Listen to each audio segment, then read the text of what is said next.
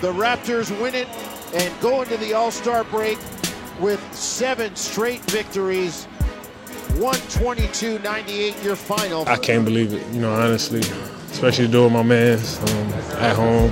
It's one of them things that's that's honestly like a dream come true. I'm pretty sure, you know, once I get around the whole atmosphere, really see what it's like, you know, it's, it's going to be shell shocking. I'm gonna be going somewhere on vacation with Jakob. I mean, I don't know. We we we gonna let that for Yakin Skills. What, check out Yakin Skills to see season two. For the latest news in Raptorland, it's the Jurassic Pod with Josh Lewenberg and Gareth Wheeler. This is Jurassic Pod, episode two. Gareth Wheeler alongside Josh Lewenberg. It is your Toronto Raptors brand spanking new podcast. Episode one went okay for you, Josh? I liked it. The reviews coming in? We're still here, so that's got to be a good sign. right. That means that people didn't hate us. That's good. That's where the that's where I set the bar. I'll settle for that. Don't hate me. That's about it. Uh, I thought week one went well, and the Yeah, best man. news of all, the Raptors haven't lost since this podcast has been alive. There you go. Let's see how long we can keep that up. A 3 0 week. As always, you can get at us at Wheeler TSN, at JLew1050 is where you find us on Twitter. Uh, you're obviously listening to this podcast on iTunes, TSN1050.ca, on the iHeartRadio app. Where aren't we, Josh? We are basically everywhere. We're gonna have the billboards are going up soon. Jurassic Pod as you drive down Richmond Street? I like it. Love the idea. One step at a time, young man. Is, One is step that in at the, a is that in the budget wheels? I don't know. I, are they sending us to All Star Weekend? Are we going to make like the starters and just like start showing up everywhere? How long's the walk to LA? We might have to look into that. Yeah, bus fare. Stay in hostels. We'll get to LA sometime next week, taking Greyhounds the entire way. We should have left a week ago. No kidding. Well, it, it last week was a whole lot of fun. I'm Trade excited deadline. to see where this goes. Yeah, it was reacting to the trade deadline, and it seems like so much has happened since. So over the next 42 minutes, because that's how long these podcasts have to me, Yes. we'll get into the Raptors at the All Star break. It is here. Uh, we'll go through the week that was. The Raptors and their well, I guess the perspective of outsiders of where this team is at league wide, and a little news and notes when it comes to VC. I have a Vince Carter update. Teaser. Teaser. Da-na-na, Stay tuned. da-na-na. And uh, Chris Bosh coming out of the shadows and speaking earlier on Thursday. So all that's still to come, but let, let's start things off with two numbers 41 and 16. Because that is the best Raptors record in franchise history at this point, and that's what they go into the All Star break at: forty-one wins and sixteen losses. I've got a number. I've got a number for you too. Okay. One. Where they are in the standings right now for the first time going into the All Star break. Good call. Good call. Uh, and the Raptors, well, let's throw in another number, seven, because seven wins in Kyle- a row Kyle for the Lowry? Well, the number seven will be on full display. Andrea Bargnani. But let's forget that even happened. And seven wins going into the All Star Yes. break, and that speaks volumes. And it's not just about that they're they won seven wins in a row, but how? By resting their starters in five of the last six games in the fourth quarter of Six. play. I, uh, OG Anunoby played five minutes in the Portland game in the fourth quarter, but he he's still one of the kids. I'm talking to the veteran starters: Lowry, DeRozan, Ibaka, JV. They haven't been needed in the fourth quarter in six of those seven games. All six of them coming by those wins by 15 points or more. It hasn't even been close. Isn't that crazy? Like we need to dig into the history books to figure out if It this has ever hap- happened. It happened hasn't before. happened. No way. So we- we're watching a little bit of history here. That if we're going to look at things big picture, Josh, what was the biggest story heading into this Raptors season?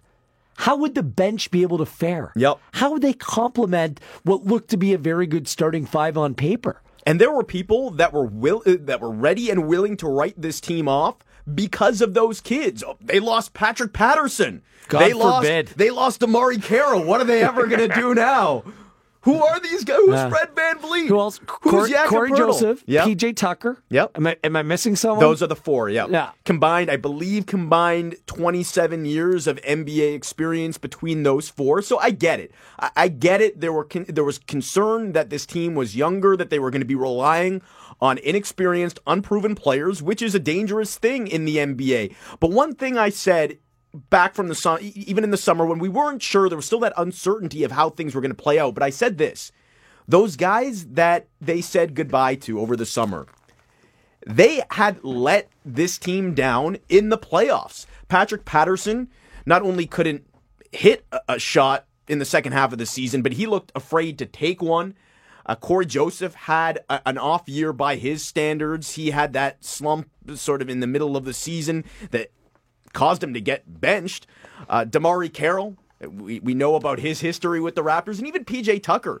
Uh, that was a loss for them. I think they would have liked to bring him back, right. but he was only in Toronto for a few months. So I, I don't think they lost anything that was tough, that was that tough to replace. In no. the end, they turned to younger players that had, I, I think, a higher upside even back then.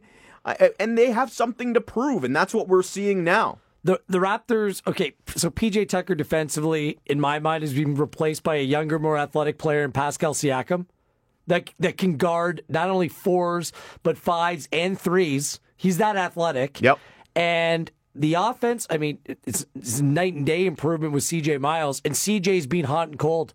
I don't even think we've seen the best version of CJ Miles. No, I, I think they're still figuring out how to use him. Yeah. So I mean, they have the Raptors have eleven players who are averaging over 60 minutes a game. And it's a little bit skewed because some games Norman Powell hasn't played in. He's been a coach's decision, just not playing. Yep. But still, to have 11 players averaging over 60 minutes a game? It's just wild, Josh, to see how evenly, basically on a nightly basis, especially over the last couple months, how evenly the minutes are distribu- uh, distributed throughout this team. It's huge, and it's allowed them to do something that they wanted to do in, in training camp that we knew was going to be easier said than done, and that's scaling Kyle Lowry's minutes back. It's something that they've talked about in years past, and it's usually in the fall when they talk about it's it. It's easier said than done. And then, right? yeah, by December, they usually realize, okay, this isn't going to happen because, quite frankly, he's too valuable. When he's not on the floor, they fall apart. Like the Raptors have had good benches over the last few seasons, but those numbers have always been kind of skewed because Lowry was propping them up. Lowry was always on the floor with four reserves. And not only did that prop up the numbers of that of that bench, but it also piled on to his already massive workload. So that was always going to be the key this year. Casey had talked about running out the all five reserve unit. And those typically were, were ty- the types of lineups that didn't fare well sure. for the Raptors. But those guys have been self sufficient this year. Not only have they uh, treaded water held their own without Lowry and DeRozan on the floor, but they've actually grown leads. They've been right now that all reserve lineup of Van Vleet, Wright, Miles, Siakam, and Poeltl. That lineup has the best net rating of any five man unit in the NBA. Isn't that is crazy? crazy? Like that's cra- and and the thing is, you might say, okay, second unit playing other second units, but they've been used against first units as well. Yeah. like they've been used in all different ty- different types of scenarios. Well, here here's what it is. Like they do a lot of things well, wheels, but they just play really hard and more often Yeah. than not that's the difference. Like the, the difference between them and the starters a lot of nights is they play harder than the starters. The difference between them and other benches most nights is they play harder than those other benches. But here's what i love most about this unit and this is what's crazy to me is if you ask five different people who the best player in that second unit is it's possible you get five different answers. I think like we, it- I think we look at that differently. Like you, you're a big Fred Van, Va- Van Fred Van Vleet guy. But I wouldn't say, and I you're going to say Pascal Siakam, Yeah. but it, I mean it varies night to night. I It would- does. It, varies night to night. I mean, last night against uh, Chicago, Yep. I'm losing track of time. Uh, last night against Chicago, Pascal Siakam was the best player of that group. Uh, a couple nights ago, C.J. Miles was the best player of that group. Certainly, Fred Van Vleet has had nights. Delon Wright, Jakob yep. That's what I'm saying. Is like they don't have a, a Lou Williams or the, the type of guy that's going to carry that group and be a six man candidate, and that's why it's it's shameful that none of those guys are in the Rising Stars competition. But if you're looking for a reason why, that's it. It's because there's not one guy that you look at and say, okay, well this this is the guy that makes them tick. It's a different player every night. So th- the bench is the lead story for me in terms of overall storylines when it comes to this Raptors team at the All Star break. Two other questions have been answered, in, in my personal opinion, and, and and I'll get yours whether they've been answered or it's to be continued. Jonas Valanciunas, just a couple months ago, still in many people's eyes, was trade bait. it was a matter of if not when the player would be shipped out of town. He's added a three point shot to his arsenal. He's a double double machine. In 2018, he has been outstanding, Josh. Is that a question answered in year five now for JV that this is the player that you can really have as a core piece of an elite level team? Well, considering there were people that were ready to just throw him to the wolves to dump him out with the bathwater, I think that's been answered. Clearly, he's more valuable than that. I mean, even in the worst case scenario where it's a matchup that's not necessarily favorable, there are certain things that he does that they need. I mean, the idea of dumping him right now is insane because if he's not around, who's rebounding for you? So those are the things that he's always done that he's now doing as well as he's ever done before. But you're right.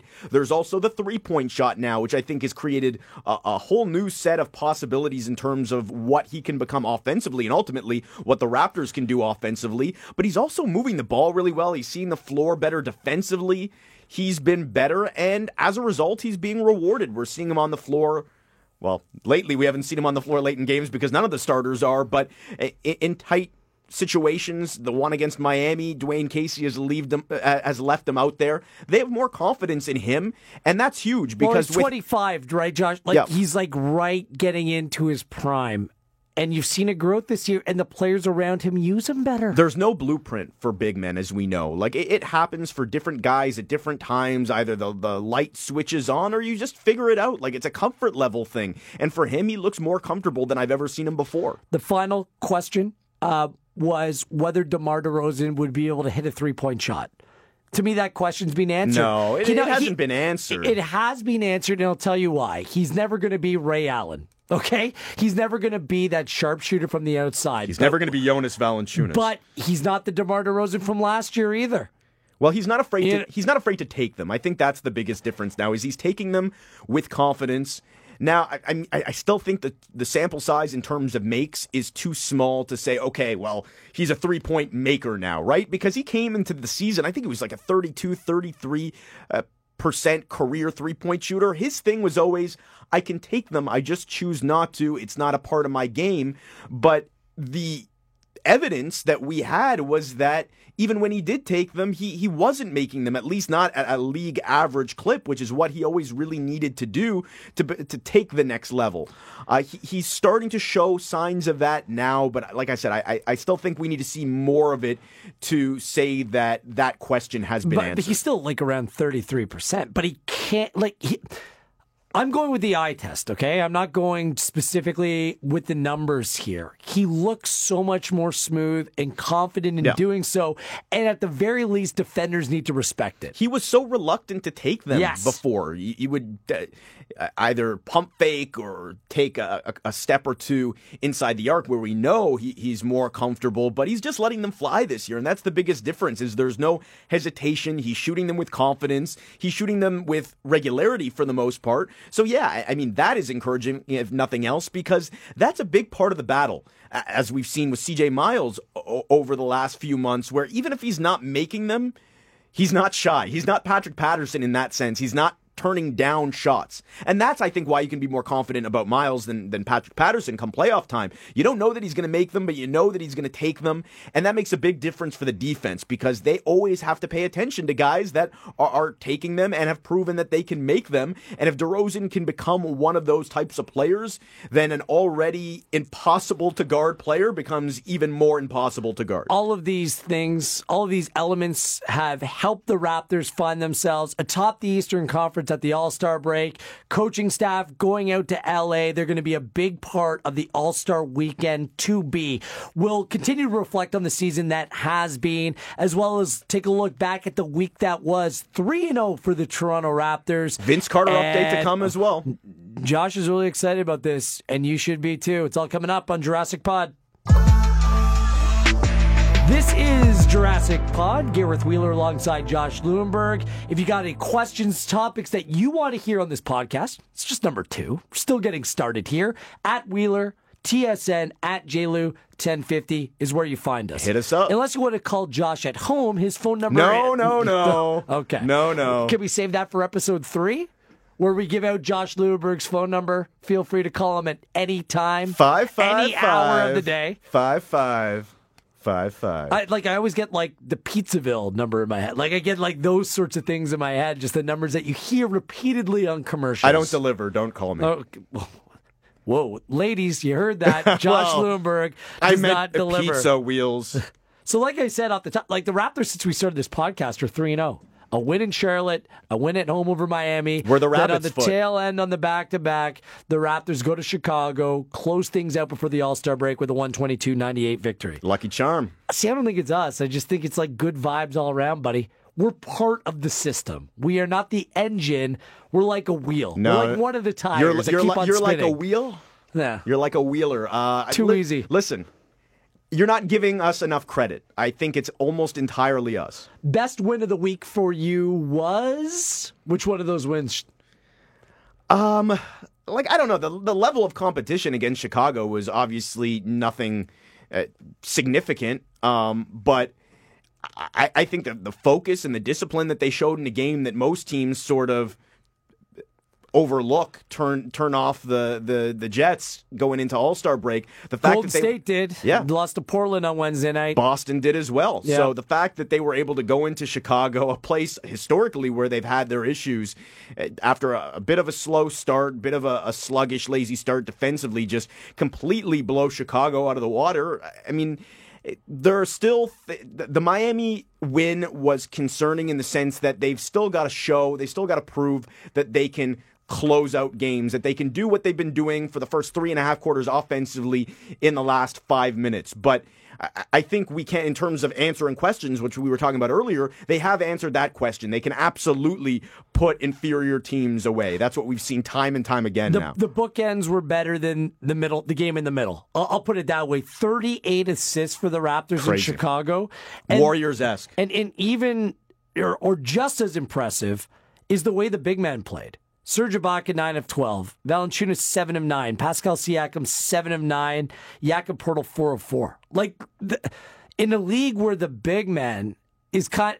I don't think it's even going by the wayside. You just use them in a different way. That is an extremely efficient night, and they were beating you on the defensive end and the offensive end. Making plays too. Like I can remember two really nice passes that Ibaka made in the first quarter to JV. Siakam made a couple really nice passes as he as he tends to do. He's really growing in that area of his game. He made one sort of a drive and dish, a jump pass to the corner where uh, Miles uh, completed the Yeah. four point play there. So uh, JV's much improved in that area as well. We talked about that earlier. And Poeltl can make plays as well. So what a luxury that is to have bigs that not only is efficient as we talked about, uh, but if they're passing the ball like that too, I mean that's how you that's how the Warriors are the Warriors because th- it's not just Steph Curry and Klay Thompson making Draymond Green. It's not just them making plays and making passes.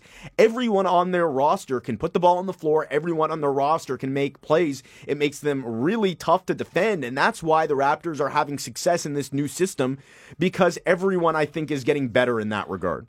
How good were the Raptors on last Sunday, though, against the Charlotte Hornets? A place where typically in the past, and now it's becoming more distant past, they've had problems, Josh. They- Like, quite frankly. Same thing as Chicago. And, and they started that game. It's a one o'clock start, earliest start in Charlotte. They're down 10 nothing. They ran away with that game. The, the final score said 123 103, but it felt like 123 to 63. Like literally, like seriously, it was such an impressive win. You saw what CJ Miles can do when he catches fire. They ran Charlotte out of that gym. They quite frankly embarrassed that team on their home floor. We already talked about the bench, but once again, I feel like everything with this team just circles back to the bench. Like they've been the story during this stretch. And I mean, because it's more fresh in my mind, I'll talk specifically about the Chicago win Sure. in that, like, I think it's infectious, right? Because the, the slow starts are something that we've seen a- bunch recently, but then the second unit comes in, and not only do they raise the bar and, and obviously change the momentum of the game, but then when the starters come back in, whether it's late in the second or to begin the third quarter, they're better too because it's almost like they're looking at what the second unit is doing and saying, all right, like we, we need to play as hard as these guys. Lowry alluded to it not long ago, and I mean, he's had high praise for the kids for months now, but he said like they they keep him motivated. They keep him going, keep him fresh. And like, I think that helps. It helps in practice. I think to really raise the level of internal competition. And certainly we've seen it play out in the game as well. Okay, let's address the 115 112 win over the Miami Heat, where the Heat went on a 16 3 run to end the ball game. Uh, the, the Toronto Raptors are the best and have been the best fourth quarter team over the past two seasons. Yet they struggled, and Miami beat them up to the tune of 31 17 in that final quarter of play. What didn't you like about the finish for the Toronto Raptors? Keeping in mind, this was a rare game that went down to a wire for a team that's been blowing their competition out of the water. Do you remember what their field goal percentage was in the final four and a half minutes of that game? The Uh, Raptors? was it zero? It was zero. They were 0 for 8. They were 0 for 8 in the last four and a half minutes. They only scored three points, all of them at the free throw line. By three different players because there was missed free throws as well. By all three different players, Lowry, Lowry, DeRozan, and Miles, all three of them good free throw shooters. So it was, I mean, it was sort of deja vu in the sense that this is a team for all their success that they've had this year, all of their accomplishments, all of the firsts and records and all of that, they've really struggled closing out games. And that that's a concern. That's probably the biggest concern to this point in the year. Now, it's not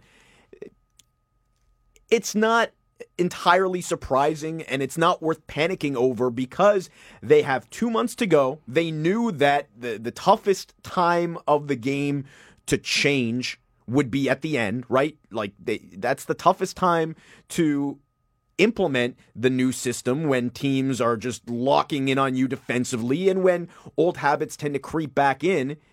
We knew this would happen, but now it's a matter of breaking those habits. They have two months to do it before the playoffs. And I think most importantly than anything else, Wheels, and this is the one encouraging thing that came out of that win uh, against Miami is they're aware of it. Dwane Casey, he's not beating around the bush. He was as ticked off after that game as I've seen him after any game this year, and they won. And the reason being was the close. So he's really harping on this. DeRozan talked about it after the game too. They're not delusional. They know it's an issue now. It's just a matter of correcting that it issue. felt like a loss in the building. Honestly, like at when the final horn went, it was like, oh, we can breathe. Was that a like because the way that that game ended with it being one way traffic going the way of the Miami Heat and their Yeah. sweet ass uniforms, uh, yeah, it almost felt like a loss. And which, which it wasn't, but it speaks volumes to how the bar continues to raise for this team and where we're at, which is a good thing, Josh. It was like one thing to the next too. Like the missed free throws, there was a turnover on an inbound in uh, their Oh. own, but underneath their own bucket. It was one of those games where it felt like they were trying everything they could to lose that game. I you know? hated the okay, aside from the missed free throws because that's how they lost their last game in Washington. Kyle Lowry missing a free throw late. I believe that Demar. It might have been no, might have been Kyle.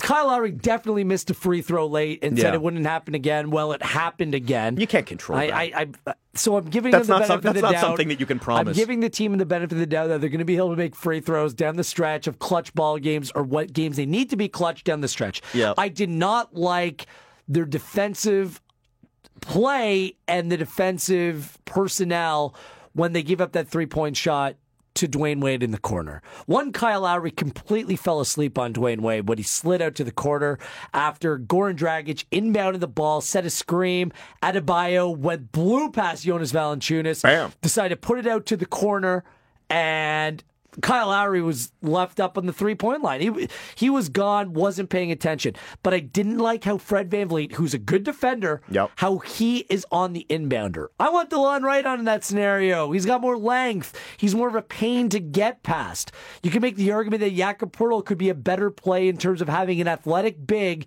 out there to guard the perimeter if need be against that Miami Heat alignment. I just think it's these little things that the Raptors can tighten up. And maybe they're still trying to figure out which five are best in that scenario, which I'm okay with. But these are the things that need to be worked out come playoff Yeah, that, the little details are, are magnified at that Yes. time of the game. The little details become big things, and it's not just that. That's maybe more concerning in that it's not one guy. It's not like okay, well, DeRozan. He's been missing some shots late in the game, so the the issue is DeMar DeRozan or Kyle Lowry misses a free throw. Late in games. So the issue is Kyle Lowry. Like that, Dwane Casey and the coaching staff, they know they've got to get better in those moments too. They've had their issues in those moments too, and I think they've been great this year overall. But that's been better. I'm not going to go great. I, I, think they've had a great year. I think this, if the season ends today, Dwane Casey's your NBA coach of yeah, the year. Yeah, but w- their one area for improvement is coming out of timeouts and management in late game th- situations. They're really good coming they're out of timeouts. Better. They're better, Josh. I, I just don't think that they're there. I can cite multiple cases this year. It's like, what?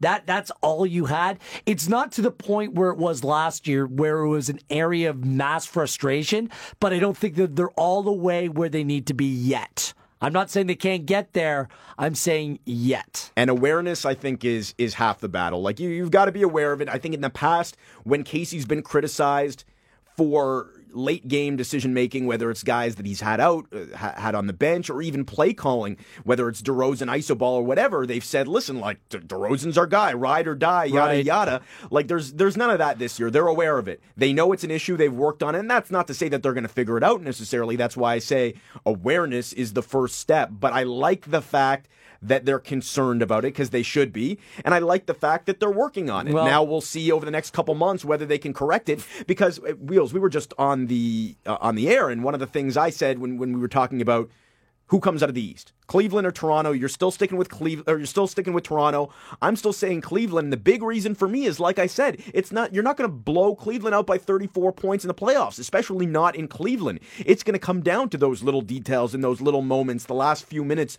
of close games. And in those moments, are you betting on the Raptors who are still unproven in those situations? Right. Are you betting on LeBron James? That's the biggest difference for me right now. We'll see how and if that changes. And and sometimes it's a matter of just calls going your way and DeMar DeRozan was wrapped up by Adebayo, and no call was given late in that Miami Heat game. But just two specific examples, really quickly, and then we'll move on. I'll get off this. But last time out, when they lost to the Miami Heat, just the lack of recognition of the players on the floor, and there's accountability to the coaching staff, accountability to the players on the floor, that they had a foul to give. Yep that wasn't executed at all. Siakam it, and Poeltl get crossed exactly. up, or sorry, no, Siakam and uh, Anunoby get right. crossed up. Those are two of your better defenders. Yet they're also a sophomore and a rookie. Sure. So that's the issue. Is like you're relying on young guys. They've been great, but those are the moments late in games that it's still a learning curve. Against Washington, the only way after Kyle Lowry misses his first free throw that you have any chance, and it might not even be a great chance, you have to miss the second miss free, free throw, throw.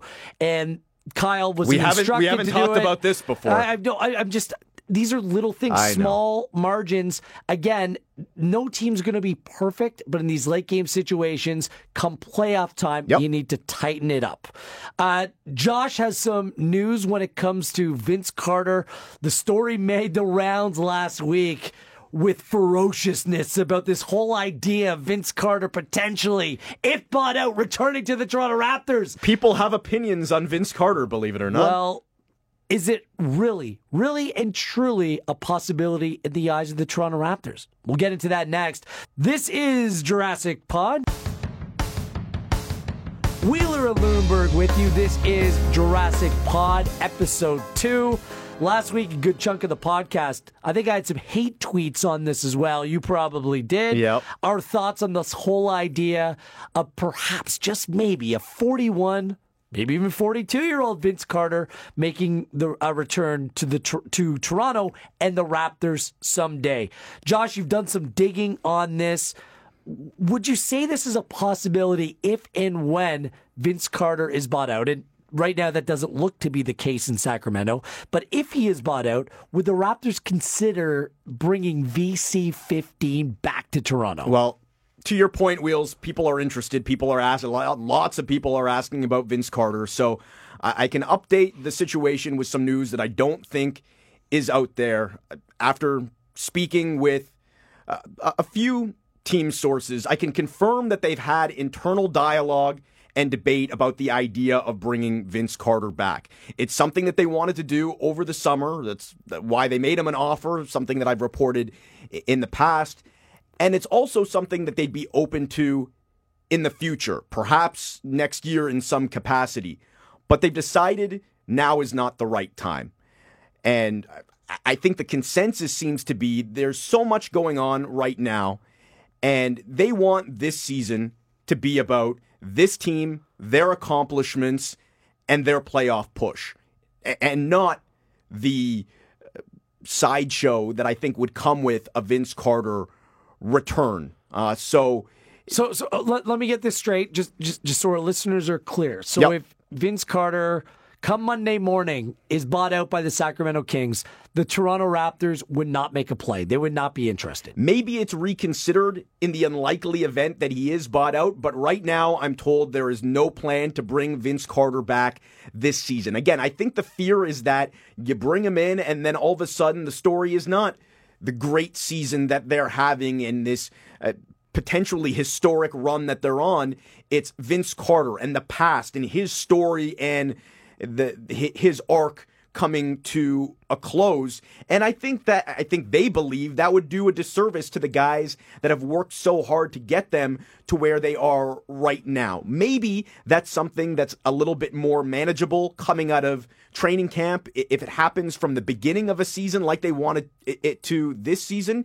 And maybe it's something that you deal with if you're bringing in a player that drastically makes you better. But it's not something they seem to want to do for a, glorified 11th or 12th man that comes in with a a month or two left in the season and then barely plays. So It's smart, Josh. It, th- th- this is very good decision making by the Toronto Raptors front office. I agree. I, I completely agree with this approach. I know the temptation is there.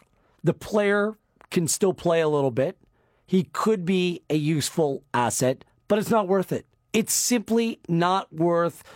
It's not even risking. It's not worth kind of taking the spotlight away from what you have right now for a player. And let's be honest, I don't think that it would help them that much. No. You're looking for a player via the buyout market that can maybe give you a little something different and at least provide cover pending injury or pending other issues down the stretch. So the Vince Carter reunion zealots are not going to be happy with me for pouring cold water on this, but I will. it's, it's it's a timeout. It's, it, it's going to happen. It's going to happen at some point over the next two years.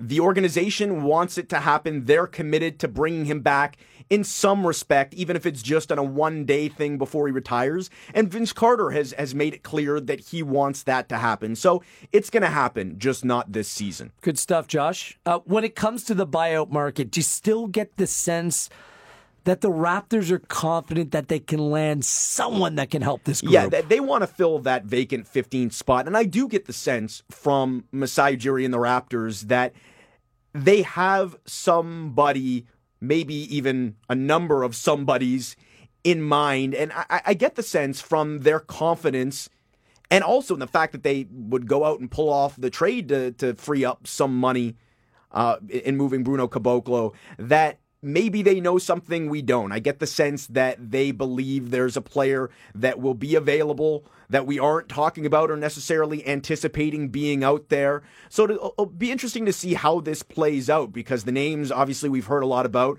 A couple of them that are already off the market, and Marco Belinelli and Joe Johnson. Uh, but then we've also heard about Channing Frye, who seems unlikely to get bought out in LA. He's got ties to Luke Walton and and, and uh, seems to be happy there with his situation with the Lakers. Ersan Ilyasova, who may or may not be available. Uh, Tony Allen, who's out there right now, and I think checks off a few boxes, not all of them. Those are the names we've heard.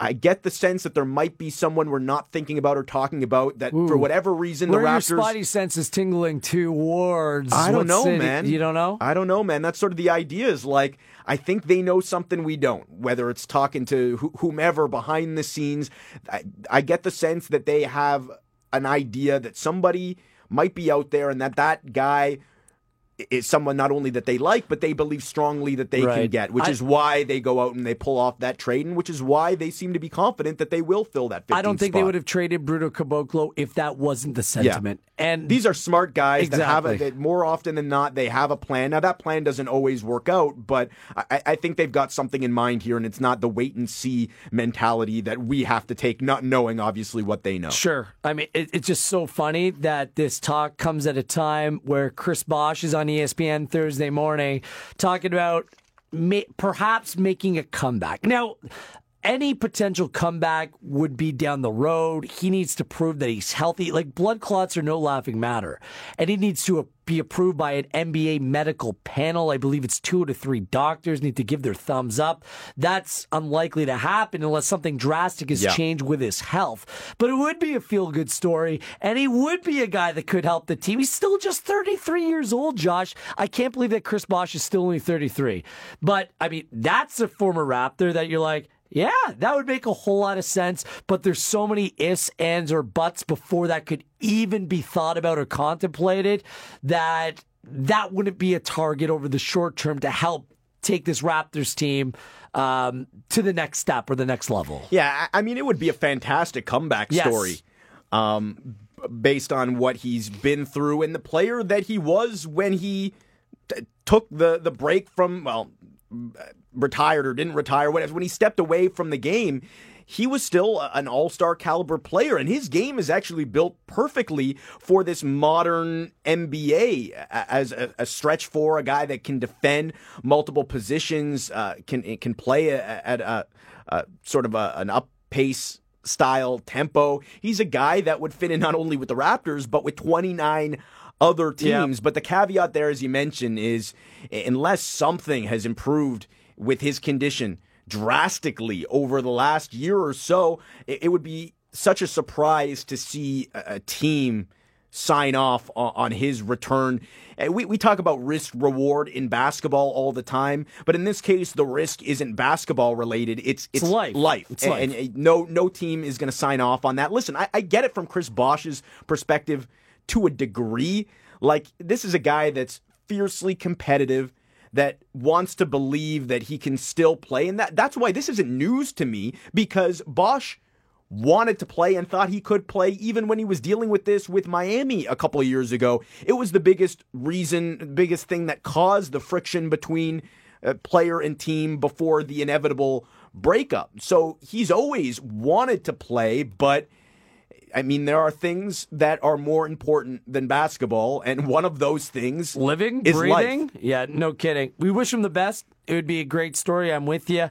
Uh, but the time is not now for the Toronto Raptors to be involved I also in just that like, would, would he want to come back, Maybe. even even if he could, to not get guaranteed minutes? Raps are a championship contending team. He might not play. I, if Chris Bosh goes to any team he's playing, So that comes He's at the playing. so that comes at the expense of Pascal Siakam.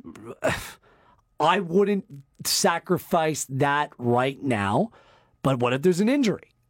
Like, what about Serge Ibaka Well, that's why I his said form? that- like, that's- there's there's more so let's, ways let's expand it. the conversation here because this isn't just about Chris Bosh. It's the, the, the buyout market that we were talking about now, where it is going to be a tough sell. Obviously, it would be a tough sell for a former All Star like Chris Bosh, but even a guy like Marco Belinelli, that that probably is the biggest reason why Belinelli isn't a Toronto Raptor right now. You have to sell a guy on, yeah, you're, you're coming into a great situation. You can compete to win a, a conference championship, come out of the Eastern Conference and go to the finals, but you might be doing that. You probably will be doing that on the bench, at least initially, because the Raptors can't and won't promise guaranteed playing time, whereas Belinelli goes to the Sixers and he's a big part of their rotation coming off the bench. He has the relationship with Bryan Colangelo and all of that. So I think that's going to be an obstacle for them. That's why, like I said, I'm really interested to see how this plays out. They are very confident that they can sell someone, whoever they're thinking of and targeting, uh, on coming to this situation. It's a good situation, but how do you sell inconsistent, sporadic playing time to a competitive guy that wants to be out there? That's why I look at the Raptors going down to the wire. Potentially injury, opportunity that comes about another way. But Yep. right now, the Raptors don't need to make that move, which is a great position to be in. We'll finish up today's pod with a look at the All Star weekend and how the Raptors are being perceived across the NBA entering the All Star festivities. Wheeler and Lewenberg with you. This is Jurassic Pod.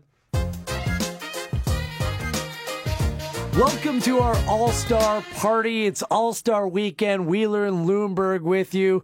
We got our Coors Banquet beers. We're all ready for All Star Saturday night.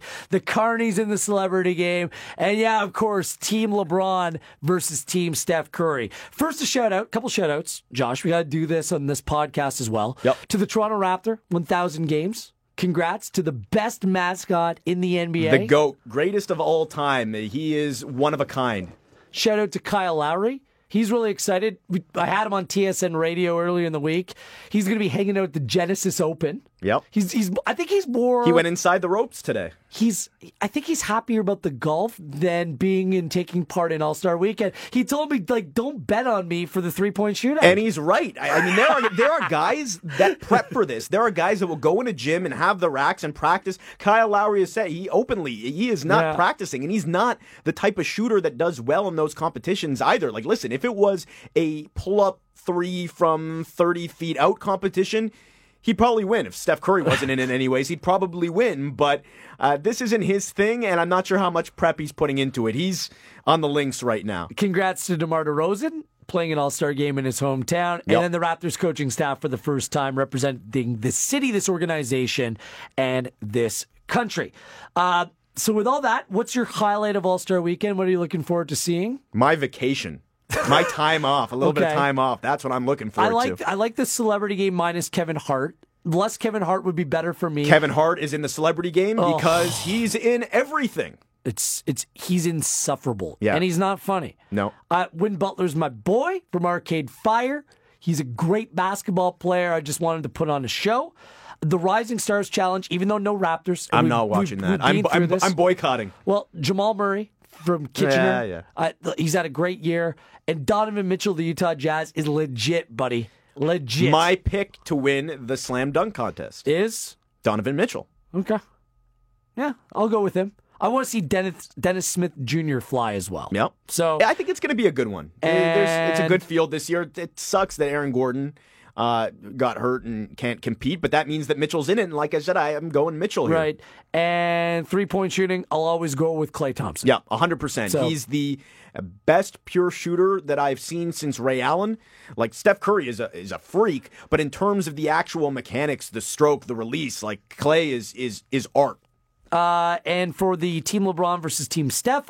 I'll, even though the injuries that have been suffered, I'll still go with Team LeBron. You're going because Dwane my Casey, theory huh? Is Dwane Casey's going to play LeBron James 48 minutes? it's a strategic play for the end of the year. Take some charges, LeBron. Come on. Uh, and Dwane Casey says he's going to try to do a job All Star Weekend, convincing the NBA world that the Raptors exist. The How's he going to do that? the All Star Weekend, the unofficial All Star Weekend slogan for the Raptors should be "It's not tampering unless you can prove it." Right, right, Right. And there is NBA outside of the United States going on, despite not having games on national TV. Yes, and despite Shaq throwing shade at us, We're, like we don't have much time, but we'll get into it next week. Let's just address Shaq's comments. We got about a minute.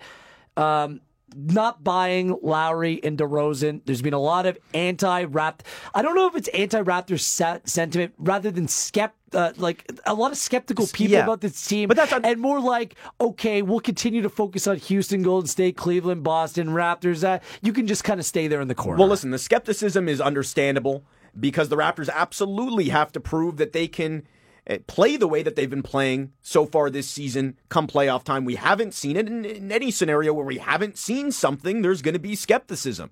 I get that. But at the same time, there are question marks with a lot of other teams in the NBA too, including and especially Houston, because they haven't fared well in the playoffs either. James Harden hasn't fared well in the playoffs. And yeah, they had Chris Paul, but he doesn't come with uh, an extensive playoff or at least an encouraging playoff resume either. Right. So Cleveland has, sorry, uh, Houston has something to prove. Boston, with Kyrie Irving leading the way, he's had success in the playoffs in LeBron's shadow, not by himself. They've got something to prove. Really, the only teams that I would give the benefit of the doubt to are Golden State and Cleveland because they've done it. Right. And Cleveland, it's just because LeBron has done it. Everyone else has something to prove. It- yeah, the Raptors are in that list, but they're not the only team on that list. Well, at a time where the Raptors are looking for respect, LeBron James on Instagram, and thanks for bringing this to our attention. My favorite burrito place in Toronto, Chino Locos, that LeBron James on Instagram playing NBA 2K Cavaliers versus Raptors. So he knows where it's at, even though it's a video game. Eastern Conference A Finals. little bit of foreshadowing. Uh, enjoy some time off, J. Lew. You're a hardworking You man. know what? I think I might. I think I might enjoy it. And enjoy All Star Weekend, everyone. We'll be back at it next week, and we'll break it all down for you. How much the Raptors tampered this All Star Weekend. Hit him up at JLew1050. I'm Wheels at Wheeler TSN, and this has been episode two of Jurassic Pod.